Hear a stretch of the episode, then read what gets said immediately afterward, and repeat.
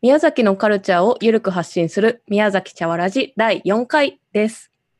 えーこの番組は宮崎に移住して間もない2人が日常の生活から見つけた宮崎の面白いカルチャーについて発信するポッドキャストのラジオ番組です。えーさて、今回は初のゲスト会となります。えー 宮崎と関わりのあるゲストの方をお呼びして、さらに、えー宮崎の魅力を掘り下げていこうと思っています。えー初回のゲストは、インディペンデントキュレーターの石川義則さんです。今日はよろしくお願いしますよろし。くお願いします。よろしくお願いします。えっと、じゃあ早速なんですけど、石川さんから簡単に自己紹介をしていただけますあか。はい、わかりました。えっと、私は石川義則と申します。えっと、職業はインディペンデントキュレーターというふうな仕事をしてますけれども、まあ、簡単に言うと、展覧会の企画とかですね、あとアート作品のこうどこにどういうのを置いたらいいだろうとか、そういうことを考えて、で、準備したりとかするようなお仕事をしています。えっと、ちょっと宮崎とのつながりということで、ちょっと今までのお仕事のこととか聞いてもいいですか？なるほど。えっ、と、宮崎の方はですね、去年の夏、2019年の夏に、えー高鍋町にある高鍋町美術館というところで、えーパラレルトラベル展という展覧会を企画しまして、で、そこでの関わりが、まあ、本格的な宮崎との、まあ、関わりというかうんお仕事なんですけれども、まあ、準備も含めるとその前から、えー何度かお邪魔して、えー宮崎にの魅力をすごい感じて、うんまあ、今に至るという感じですかね。ありがとうございます。でまあ、そういう感じであの石川さんが、まあ、宮崎でお仕事されたっていうのが、まあ、こう今回お呼びしたあれなんですけど、はい。まあ、そのその時に結構あの宮崎のそのアートに関わる人とかいろんな人がその高鍋に何度も足を運んだりでそこからいろんなこうつながりが生まれたりとかそこからちょっとイベントが立ち上がったりとかっていうことがあったんですよね。で、えっとまあ、私と後藤さんがそこで、まあ、知り合ったのもその場であったりとかっていうことがあって、なんかそのそこの石川さんが企画した展覧会がこうきっかけというかそのその流れがつながってこう今回ラジオしようって話が生まれてきたっていう経緯がああるんですよ。なので、あのまあ、石川さんがそういう大きなきっかけを作った方ということで、まあ、この初回のゲストにはこれ以上ふさわしい人はいないだろうということで、えー今日はお呼びしました。よろしくお願いします。お願いしありがとうごます。ざいます。はい。いやーちょっと初のゲスト会なんで緊張してますね。もうちょうど1年ぐらい経つ感じ。え、1年とちょっとか。もうぐらい経つんですよね。もう。もうそうですよね。うんあの、もう終わってから1年が経っちゃったというですよ感じね。がして、うもうあっという間ですよね。めっちゃ早かった気がします。もう。そうですね。そんなに、そんなに前だっけみたいな。うんうん。まあなんかあの、まあこの間、ね、あの、どこにも行けない日々があったりとかしてうんうんうんましたけれども、わりかしその季節、今いろんな季節通して宮崎に去年は行ってたので、あの、まあい家にいながらもわりかしは今は宮崎だとこういう季節だなとかって思いながら、去年ずっと懐かしんでたっていううん形ですよね嬉。しい。その展覧会は去年の、えっと、7月ですかね？から9そうですね。月とかの夏の期間ですけど、うん。その石川さんが関わったその準備期間を含めるとどれぐらいもう丸1年とかでしてたんですか、まあなんか大体丸1年ぐらいで現地によく、まあ、しょっちゅう行け行き出したのはまあ直前からなんですけどうん。やっぱり下見も含めると本当に四季を通してみたいな形で見に行ってて、でうん。一番最初に行ったのはえーっと秋だったと思うんうんですようね。ん。秋に行ってでその時はまだ現実のものになるかどうかも全くわからないけれども、うんうんとりあえずその、まあ、知り合いづてにですねあの宮崎のその真ん中辺に、まあ、その 南北で見ると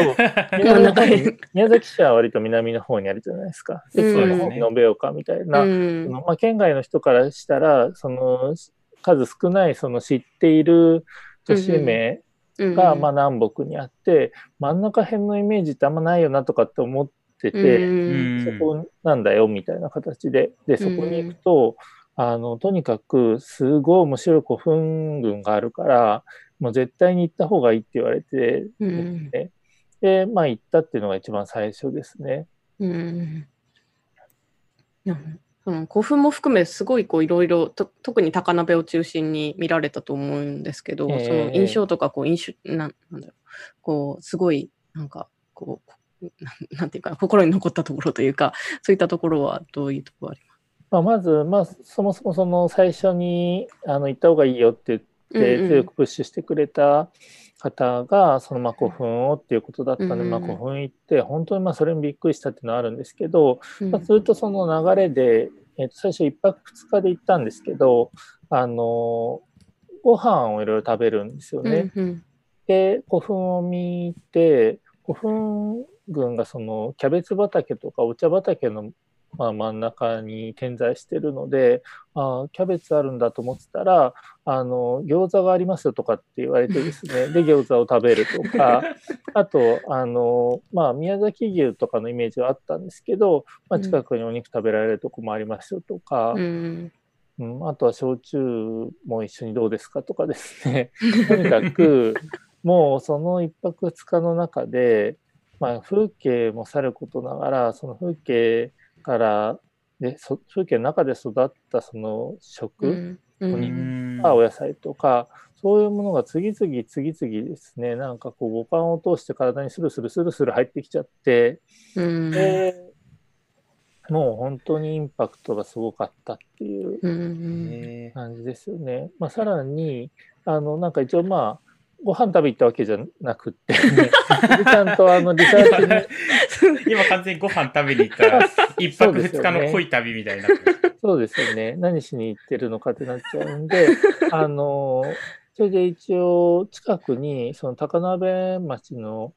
とお隣の川南のうんちょうど境目ぐらいに農業大学校があって、そこにうん法定期メモリアルセンターっていうのがあって、ありますね。まあそこにもちょっとご案内したいとかって言ってですね、現地の方に連れて行っていただいたんですけど、まあそういう、そこに行くと、今度はやっぱりその、まあ感染症ですよね、牛の、うん。うんの感染病がちょうど10年前ぐらいかと思いますけど、でその時のいろいろまああった出来事とか報道資料とか、あとまあデータとかですね、うん。写真とかっていうのをこう見てまあなんていうんですかね29万頭以上の家畜が人の手によって殺処分されたっていうことだったんですけど、まあ、そういうのがもう本当に切実に伝わってきてでそれもまた、まあ、この土地で実際にあったことだしで、まあ、その時はまだコロナっていうのはなかったですけれどもなんかそこで感じてでもその後にその美味しいお肉を食べに行ってまあなんていうか そうなんですよね。だけどそういうことがやっぱり日々今こうやって美味しいご飯食べられてるけど、うん。一方でそこのに至る、まあ、苦労とかですね、うん。そういうことがあったっていうことはやっうん。うんぱり風化してはいけないんじゃないかとかですね、まあ、自分も美術の仕事しているのでうんうんやっぱりその今生きてる中で現代美術みたいなことを通して社会に対してメッセージ発信するってどういうことなんだろうみたいなことをやっぱりすごい場所から教えてもらったみたいなうん。ところがあるんですよね。それがあの人口2万人っていう非常にコンパクトな街なんですけど、うん。その中にいろんな要素がギュッとこう詰まってるっていうことがうん。とってもまあそれが力強いっていうかうん。逆にまあ何にもないような感じもするけれども何でもあるような感じもしてで特に遠くから来るとまあ高鍋とかですね宮崎とかあるいはその福岡とか熊本とかって言われても、違いが分かるとこと分かんないところがあるんですよ。うんそうです例えばね。例えば全般的にお肉が美味しそうとか焼酎が美味しそうっていうイイメージとかもあるし、確かにところで。だから、その、まあ、最初のイインスピレーションとしては、こういう、この街で起こったこととか、あるいは九州っていう、おもうちょっと大きいエリアとしての魅力みたいなうんものとかが、すごくこう、行ったり来たりするような体験がここでできたらいいなとか、それができる土地なんだなって思った。んうんううん。ん。のが最初の体験で、それが良かったですよね。で、あの、飲み屋さんもすごい多いんですよね、高鍋町っていうところは。へえ。どうもですね、人口に対するそのスナックとかの数もめちゃくちゃ多いっていう あことを後人から口2万人に対しての。そうそうなんですよ、お聞きしたりとかして、うん。へで、やっぱりなんか、そういう、あの、食とかですね、うん。みたいなことが、やっぱり集まってるのかなと思ったり、え。なるほど。すごいすごい濃い一泊二日ですよね、それ。そうですね、なんか本当に。一泊二日であったこと、出来事とは思えない。いや本当ですね、今考えても、本当に一泊二日だったのかなって思うんですけど、ですよね。うん、やってみよう。今で言うと、約2年前ぐらいってことですよね、多分。そうですね。ですよねそうだと。思います。うん。そこからも何回か来るようになっうんたんですね。ちなみにさっきから出ているあれですよね、古墳群は、あれですよね、持田古墳群ですよね。そうですね。ですよね。持田古墳群ですね。よかったです。持田古墳群すごい綺麗なんですよ。僕も、なんかその、パラレルトラベル展行く前に知ってはいたんですけど、なかなか古墳群行く機会なくて、うんうんで、改めて行ってというか、なんかツアーに参加させてもらって、すごい案内、案内付きっていうのもあって、すごい良かった。そうですよね。情景意外が。と、意外とあの、高鍋の町の方でも、あの、持田古墳群はちょっとした大地の上みたいなところにあるんで、うんうんあんまり、あんまり行かないっていう。場所みたいなんですよね。だし、あの、たまたま展覧会期間中も宮崎のタクシーの運転手さんがあるお客さんを空港の方から乗せて高鍋に行ったらしいんですけど、はい。持田古墳群って言って分からなかったらしいんですよ。そうですよね。みたいなこともあタクシー乗って持田古墳群までっていうお客さんは。まあ、ね。あんまりそれもそうですよね珍しいとは思うんですうけど、ん。でも本当そこに行くと、うん。1500年ぐらい前に作られたと言われている古墳群なんですけれども、でそれと今まさにあのトラクターとかを走らせて、えっと、工作してる田んぼが全く同じレイヤーにこう重なって今一つ見えちゃってるっていうのがすごい、まあ、ある意味異様なんだけれどもめちゃくちゃ自然にそれがあってうん。その、なんていうんですかね、こう、古いものがそのまま残ってるんじゃなくって、古いものの上に今が全くそのままそこにあるっていううん。同居している感じが、他のいわゆる保存されている古墳群とか、うん。歴史的な場所みたいなところに行ったのとは違う体験が本当そこにあって、これはまさに今を今を体験しに行く過去の場所だなっていうふうにすごい思っううん。ん。ででそれはアート的な体験になるんじゃないかっていうふうに思って、先ほど後藤さんが言ってた、あのツアーでここを回りたいなと思ったんですよね。うん。いや、ツアーもよかった。すごい、すごい良かったです。あの、あれはですね、町のあの職員の方が案内してくださったんですけど、うん、それがやっぱすごくいいんですよね。あの何も案内ないと、やっぱり、うんまあ、あるなっていう感じがあるんですけど、でも、ちゃんと案内してもらうと、本当面白いところがいっぱいあって、そううん。えーあんなになんか、なんだろう、大地の上にポコポコなっていて、かつなんか普通にその辺で今の生活が営まれてるみたいな風景って、今までの、なんだろう、こ古墳群の固定概念完全に崩れたみたいな。いいや、そうです。ん。や、すごいですよね。すごい風景だったなと思います。そうですね。なんか、まあ、それが、えっ、と、持田古墳群、高鍋町の持田古墳群もそうですし、えっ、と、新富町とか、うんうんうん。サあとは斎とかですかね。藤とかも、えっ、と、似たような、まあ、古墳群うん。がうんうんあと、まあ、一番有名なのは多分、サイトバル古墳う群ん。が、えっ、と、有名なんだと思うんですけど、でもその周り一帯ずっとああって、車で通っても、なんか土の丘があるなと思ったら古墳みたいな感じで、で、古墳かなと思ったら土の丘だったみたいな。それ結構宮崎あるあるかもしれないですね。そうですよね。なんかそういうところがすごく面白いなって思いましたよね。ね、そうあのツアーの時にそのその、えーと、地元のその職員の方が解説してくれたのもあったしその、えーと、古墳の周りのお茶畑のそのお茶農家さんがお茶を出してくれたりとかっていうのもあったから、なんかこうそのよそから来た人の視点とその地元の人の視点っていうのがこううまく、ま、混ざるというかなんかそういう場になってたのがすごい印象的でしたね。うん、そうですね。なんかあの、今日出演させていただいてるこのラジオも移住されてきた2人がやってるってことなんですけど、うん、なんていうんですかねこうそういう視点が中の視点と外の視点が行ったり来たりするみたいなのは、結構あのこういう展覧会とか去年パラレルトラベルみたいなことをやる、うん、こういう展覧会だと結構あのキーになるっていうか鍵になる視点かなっていうふうに思うんですよね。今全国でいろんな例えば芸術祭みたいなことがあるんですけど、その時に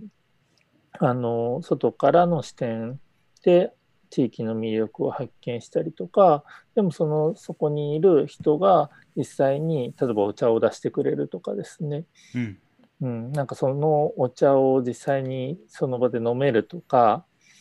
そういうことが多分、まあ、知ってるだけじゃなくて味わえてでしかも交流できたりするっていうのは本当に楽しいし実際美味しいんですよねそういうお茶とかが。そうですね。そうなんですよね。うん、で、なんかやっぱりあの風景の中でそういう体験ができるっていうのは、うん、やっぱり都会ではなかなかできないし、うん、やっぱこの場所でなんだろうできることをやるっていうのが一番やっぱり強いんじゃないかなっていう気がしますよね。うんあれはね、風景も含めて絶対宝部町でしかできない、そうですね、うん、体験だったなってすごい思います。それがあれですよね、その、まあ今結構ツアーの話ばっかりでしたけど、それが本当に作品の中に、こう、なんだ見、見るにつながっていくというか。そうですね。やっぱりなんかそういう感覚あそこの場所をアーティストの、えーと、山城大輔さんというアーティストだったんですけどと一緒に回ったりあとコラボレーターとして参加してくださった音楽家の角堂真奈美さんと一緒に歩いてると、うん、なんだろうそういうお茶の味とかもそうだしあのキャベツ畑の、まあ、視覚的な風景もそうだしあとあの町の方に説明してもらったお話としての内容とかが一旦体の中でこう全部ミックスされてでまた別の形で出てきたのがあの時に多分美術館で展示した作品だったんじゃないかなと思うんですよね。だからどれに直接的な影響を受けたとも言いにくいけれども、どれにも受けてるし、うん、だからやっぱりあそこの土地と切っても切れない作品だったなと思うんですね。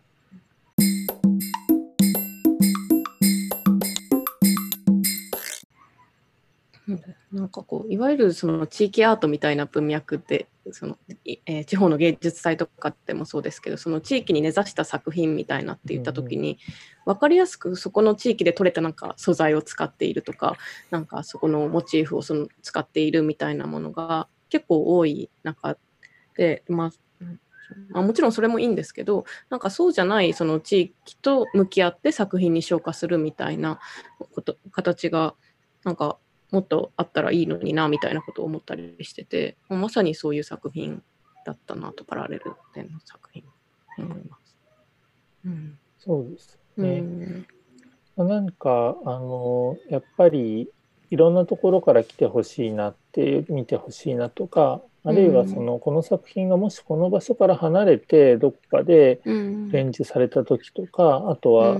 別の形で例えば今だとインターネットとかいろいろな方法があるので、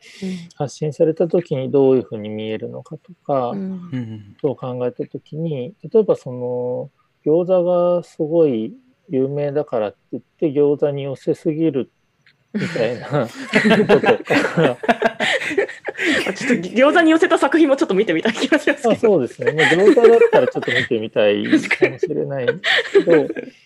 うんそうなると、やっぱりそれは餃子なんですよね、例えば。うん別に餃子はいいんですよ。うん餃子はいいんですけど、ってなるな、みたいな形。うんだからやっぱそこを一定の、その、普遍的なメッセージに、えっと、うん変換するっていうか、消化するっていうか、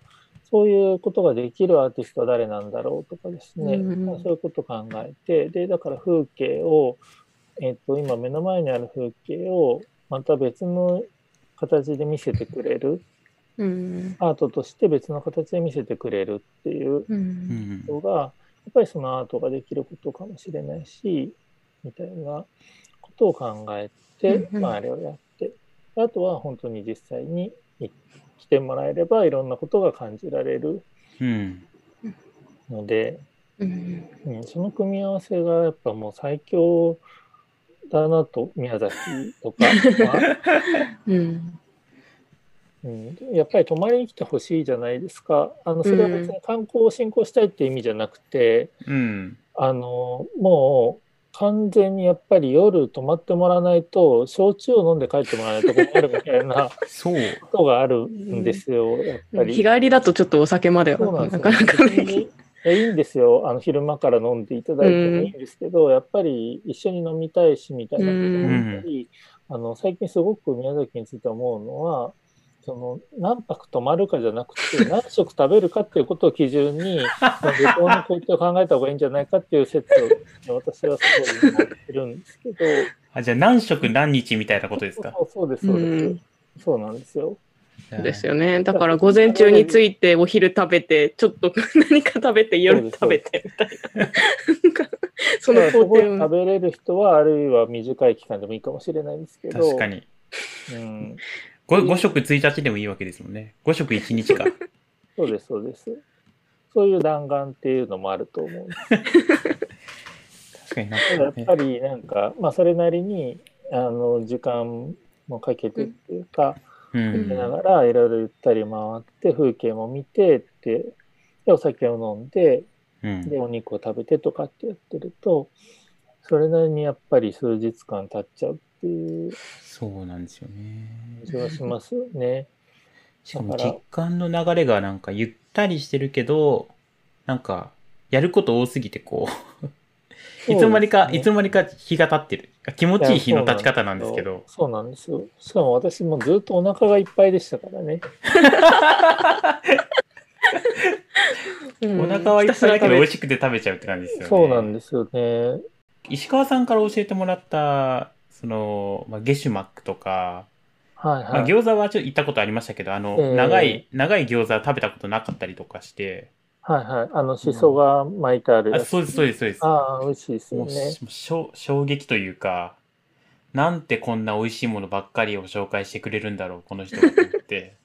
ああ、もう、あれも、あの、なんていうんですかね、私にいろいろ知恵袋を教えてくれる人がまたいるんですけど、食の伝道師的なそうそうなんですよ。なんかそういう方たちに恵まれて、うんもう本当に美味しい、なんなんですかね、美味しい日々でしたよね。ですよね。あししかもですよ、あの宮崎のその食とかお酒とかで僕驚いたのは、やっぱりその美味しいっていうのはもちろんすごいことなんですけど、さっきのあの肯定期の話もそうで、あのすごい学びが多いんですよね。学び。で学びが多いんですよ。うん。例えばその焼酎にしても、ただ美味しいんじゃなくって、どうしてこういう風な焼酎がを作ったのかとかですね。うんあと、は、その、まあ、先ほどちょっと話に出たゲシュマックさんとかも、あの、どういうふうにして豚を育てているのかとかですね、うんそういうのが、やっぱりかん、例えば環境だとか、循環型社会とかう、ん。うん、あるいはその、えっ、と、廃棄物の問題とか、いろんなことを考慮して、で、それを合理的、ある意味、まあ、近代的合理的に解決しようとする中で、えっ、と、それがまあ、近代的合理的な考え方が、すごい均質化の方向に向かわずに、どんどんどんどん美味しく豊かな方向に転がっていってるのが、僕、宮崎だなとそう思ってて、特にまあその、あの辺の、えっと、地域のまあ企業さんとかは、それでまあつながって、いろいろ考え、それぞれでも考えられてるんですけど、うん。やられてるのが、やっぱり強、すごいなと思って、うん。うん、でそれがまたその自然、宮崎のその土地の自然の中でやってることが、ものすごく必然的なやり方に、やっぱり外から見ると見えてうんきてて、もう美しいんですよね。なんかその仕組みが、うん。まあそれはこういう美しいその仕組みっていうか、を考えられてる上で、まあ安心だし、安全だし、お美しいから美味しいみたいなうん。形でもういろんな人に食べてもらいたいんですよ。うんそうで展覧会企画するんですけど途中からその展覧会見に来てほしいって思いはあるんですけどもう展覧会はもういいから とりあえずその 美味しいから来た方がいいってみたいなことあの友達の電話とかはそういう感じになってきてるみたいな。ね、なんかあの時期石川さんフェイスブックでなんかその焼酎についてなんかすごい語る会とかなんでか。豚肉についてですね語るとかすごい長文で上げてましたもんね。そうです確かに、あげてた。思い出してきた。なんかすごい単にこれ美味しいですよじゃないまあもちろんですけど、それプラスの情報量がものすごい投稿をよくされてましたよ。いやなんか本当感動した感じで。うん、うんうん、やっぱそれだけ語れるその思想みたいなものを持って作ってらっしゃる方っていうのが、まあ、いらっしゃるってことですよね。まあ、そうですね。うん生産者さんそういう方がすごい多いと思うんですよね。うんしかもさっきの均質化の話もすごい面白いですよね。普通なんかそういう、なんだろう、エコロジカルというか、に行くと、ただそこだけに特化してしまって、なんか今までの味ではない、こう、マイナスの感じが見えてしまいがちですけど、むしろプラスになっていくというか、うつ美しいからプラスなのかちょっとわからない部分もありますけど、そうでもですね。物語も聞いてしまうとやっぱりこう、あそうなんですよね。非常に、なんだ、輝いて見えるというか、そうだから、あの、うん焼酎の工場とかも、あの、見学させていただいたんですけど、やっぱりその、なんていうんですかね、こう、たたくさん美味しい焼酎を作るために、あの、近代的な工場をどんどんどんどん増産できる体制で作るっていうのも一つの方向性としてあると思うんですけど、うんでもそう、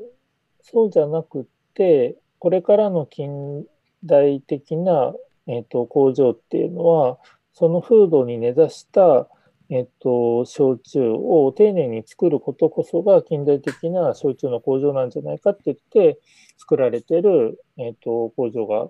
まあ、高鍋周辺にうんは、まあ、宮崎にはあって、えそういう考え方が今の、まあ、近代的な工場なんだって、まあ、堂々と言って作ってるっていううんことがまずなんかそうすごいなっていうか、まあ、そういうそのなんていうんですかねこう思いっていうか思想ですよね。なんかあうんの焼酎僕すごい好きになったのは焼酎って現代アートみたいだなってちょっと思ったんですよ。なんかあの無色透明じゃないですか割と焼酎って。ううん。んあのあえて色つけてるのも樽に入れて色つけてるのもありますけどああやって最終的に無色透明な形になってるんだけどすごくその背景にある自然とかをの香りですよね。香りとかを、あのがその中に入っててうん。で見た見る人に見る人と感じる人によってもう一回その香りとかが風土風土が体験できるっていうなんかこういうその焼酎みたいな現代アートをやらなきゃいけないみたいな なんか変な 変な使命感みたいなのをその時は思ってて。だからあのなんだろうえっ、と去年とかはわりかしその政治的な作品だったりアート作品だったりとかうんっていうのが話題になったりしましたけど、うんその時に私はまあなんか全くなんだろう。えっ、とじゃあその煽りを受けて、えっと自分が企画した展覧会が何らかそういうまあ、現代アート的なものなので、うん言われるかなって、周りの人心配した人いるみたいなんですけど、うん全く思ってなくって、うん。それはなんでかっていうと、限りなく焼酎のように無色透明だと思ってたんですよ。うん。なんだけど、飲むとすごくそこの風土とか、うん。あの香りがするっていう。う。ん。だけど、限りなく無色透明っていうのは、その思想性とかみたいなこと、イデオロギー的なのがあんまり全全然前面に出てこなくて、うんうん。なのになぜか体験すると、うん。その風土の香りがするうんとか、何か思い出す風景があるとか、内的な何かが立ち上がってくるみたいな、うん。そういうものってあるんじゃないのかっていうのは、やっぱ焼酎から教えてもらったんじゃないですかね。うん。と思って。あれ別のところでやってたら、多分、ちょっと違ったかもしれない。うん。と思ったり。というのはパラレルトラベルをってことですか？パラレルトラベルというか、そのそのほ展覧会後にやった展覧会。展覧会企画自体を、えっと、もうちょっと別の土地、うん焼酎を、例えば焼酎を飲まずに、うん。あの展覧会企画してたら、もうちょっと色のついた展覧会になってたうん可能性はうんまあ、あるかもしれないですよね。なるほどですね。だいぶ話してきたので、そのはい。宮崎の話からその他の地域での話にちょっと広げていきたいなと思って、その宮崎だけじゃなくて、そのいろんな地域で石川さんお仕事をされていて、でやっぱその土地土地にやっぱり同じよう、み宮崎って向き合ったのと同じようにそれぞれの土地とこう向き合ったりとか、その魅力をこう、なんか見たりとかっていうのが、やっぱり石川さんのその読み解く目線というか、その深さがあるから、なんかやっぱいい企画としてこう担保されてるのかなって思うところもあるので、なんかそういうふうにどうやって向き合ってるのかなとか、なんかそういうところを聞きたいなと思って。うーんそうですね。なんか、あの、私、とにかく、どっかに行くと、別にメモ用紙とかそういうのは持って、持ってないんですけど、大体頭の中にいろんなことが溜まっていったりとかして、で、うん。展覧会を考え始める頃には結構なボリュームの、まあ、ノートみたいなうん。のができちゃうんですよね。パソコンの中になんですけど、キーワードとかずっと溜まっていったりとかして、うん、で、そのキーワードだけをまあとりあえず貯めていくんですけど、まあ、何らかのこうつながりとかが絶対にあったりするんですよ、その土地の魅力。うん。そのキーワードごとになんかそうですね。って。いくみたいな。うん、うん。なんかこう自分のでバーって見てると、うん。一本の線とは言わないんですけど、うん。いくつかのなんかこう線でそれぞれ、うん。それぞれのワードがつながってきたりとかうん。するようなことがあって、で、その、うん。そのつながっていく線がどっから来てどこに向かっていくのかとか、そういうのを一回言語化しといた方がいいんじゃないかっていうのはいつも展覧会やるときに思うんですよね。でうん。それをやった上で、えっと、割とアーティストさんに依頼したりとか、ほするような感じがあって、うん。で結局作品はアーティストさんの、うん。えっと、なんだろう、作品としてうん。できるので、ある程度手離れるところはあるんですけど、うん。ただ、こういうラインでつやってほしいっていうのうん。は、最初にやっぱりあるんですよ。うん。で、そのリサーチみたいなのが、うんすごい結構時間かかってるんですようね。んで今回、まあ、高鍋もそうですし、うん。あとは、まあ、私、富山でも仕事をしてるんですけど、富山でもかなりあの何度も足を運んでいく中で、まあ、宮崎の時とまた同じような話になっちゃうんですけど、お酒あっちは日本酒が美味しいとか。あとは、その北陸の魚ですよね。うんとか、あるいはその北アルプスの山々が素晴らしいとか、うんあとはそこから流れてくるこう川、水がすごいたくさんあって、うんその川がいっぱい、なんだろうな、こう県内に流れてるとかですうね。んでそこからどういう文化が生まれているのかみたいなことを調べて、それを感じに行くのがすごい大好きなんですよ。うん。うん、うん。だからもう割と始終そういうことに感動しっぱなしみたいな、うん、なんかそういう仕事なんじゃないでしょうかうん。っていう気がしてます。うん。なんですかね、その地域でいろんなものを見て、いろんなものを拾い集めて、それをもう一回石川さんの頭の中でマッピングするというか、なんかそういう作業をされてるってことですよね。そうですね。うん。なんか割とその今いろんなところで文化だとかっていう話で、あの文化とか観光みたいなこととかをうん芸術みたいなことが結びつけられて、うんあのうん、じいろんな事業が起こってるんですけど、うん。なんか私の場合はそれらをこうあんまり分けてなくって、うん。特にそのあんまり観光っていう視点でやってな考えてなくて、はいはい。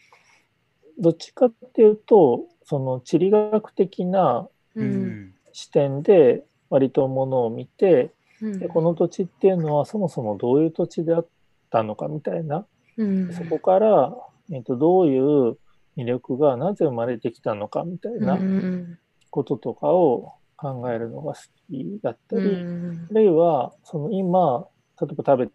美味しいものとか飲んで美味しいものっていうのがなんでこんなに美味しくなったのかみたいなことを遡っていくのがすごい好きなんですよね。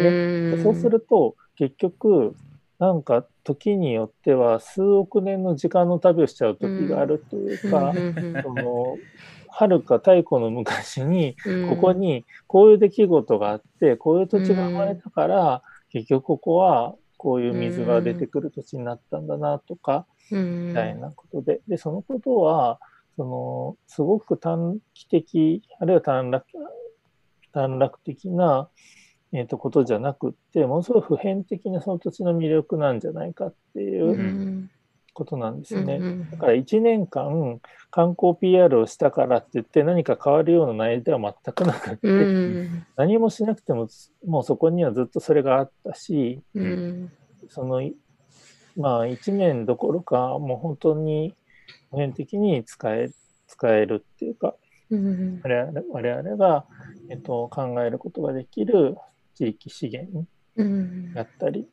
でそういうものを顕在化ししてうんでえっとなんかあんまりこう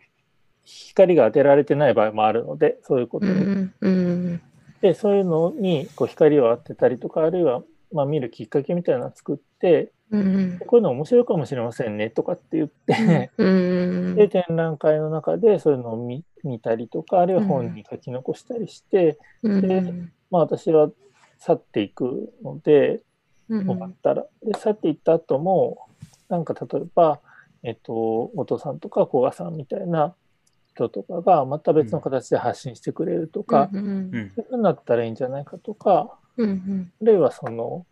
別の、えっときっかけが生まれたりとかですね、うんうん、なんかそこにつなげるっていうことがわりかし展覧会をやるっていうことと結構同列的に重要なうんことなんですよね。うん。特にあの本当にひと夏でいなくなっちゃうっていう自覚が割とあるので僕なんかは。うん。だからそのずっと誰かにこれを語り続けてもらいたいっていう気持ちうん。みたいなのうん。はうん割とあるかもしれないですね。なるほど。うんですよね。なんかその地元にずっといる人とかだと、なんかそれが当たり前すぎて気づいてないみたいなことって、例えばさっきの高鍋の方はあんまりその古墳群のところまでは行かないみたいなこととかも結構ある、あるじゃないですか。はい、うん、だからで、で、それでなんかそういう、なんなんていうかな、石川さんはそういう視点でその地域をちょっと別の軸から見るみたいな感じでされてるから、なんか、こんな面白いんだっていうのがこう改めてわかるっていうのが多分そのまあ宮崎でもそうだったし多分他の土地でもあるんだろうなと思いますね。うん。あるといいなと思いますようね。ん。それこそええ。宮崎だと、あれですよね、いい波がまさに、うん。石川さんが残していったくものかなって、うん。残していってくれたものかなって思うんですけど。そうですね。あれなんかは、あの、まあ、展覧会をきっかけに、結構宮崎の美術関係とか、その文化に興味ある方とかが展覧会見に来てくださって、ああ、宮崎って本当こういう横のつながりが起こる起こ起こりそうっていうか、うん。だなと思って、うん。で、それができたらすごい面白いんじゃないかってすごい思ったんですよね。で、そしたらちょうどあの、後藤さんとか古賀さん含め、うん。あの、県の方とか、あと美術館の方とかも、うん。いろいろまあ協力してくださって、じゃあ一回トークイベントみたいなのやりましょうみたいな形になって、で、続くかどうかはまあとりあえずわかんないですけど、うん。やり始める時のなんかこうエンジンみたいな、うんうんもうやっちゃえやっちゃえみたいな感じで、とにかくなんか帰る前に1回目を、あの、うん私が主催じゃない形ですごいややりたいみたいなことで、やってくださいよってすごいお願いしてました。うん なんかすごいなんか急に決まった感じありましたもんね。そうですね。でもなんか、あの、いい波来てるなと思って、いや、うんすごい良かったです。うん、それで、あのな、タイトルもいい波っていう感じになってたんで、ですけど、1173で。1173でいい波っていう、うん、やっぱり宮崎の海岸線にかけてですね。っていう感じですね。めちゃくちゃいいネーミングだったし。まあそれである意味まんまと私たちがラジオを始めたみたいなところもあるわけだからそう、そうみたいですね。なんそうなか、んですよね。この1年を経て、そうそう。もうあるある意味思惑通りにな乗せられてしまっているのかもしれないけど。まだ終わってないなっていう感じがして、非はい常に嬉しいですけど。いい波はずっと来てますからね。そうですよね。はい。はい、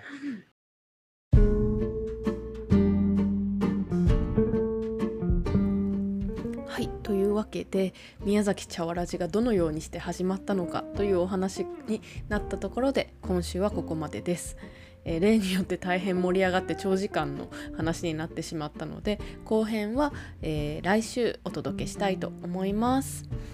えーまた宮崎茶わらじのツイッターのフォローもどうぞよろしくお願いします。えートークに関する感想などは「ハッシュタグ宮崎茶わらじ」をつけて投稿してください。では、えーまた来週お楽しみに。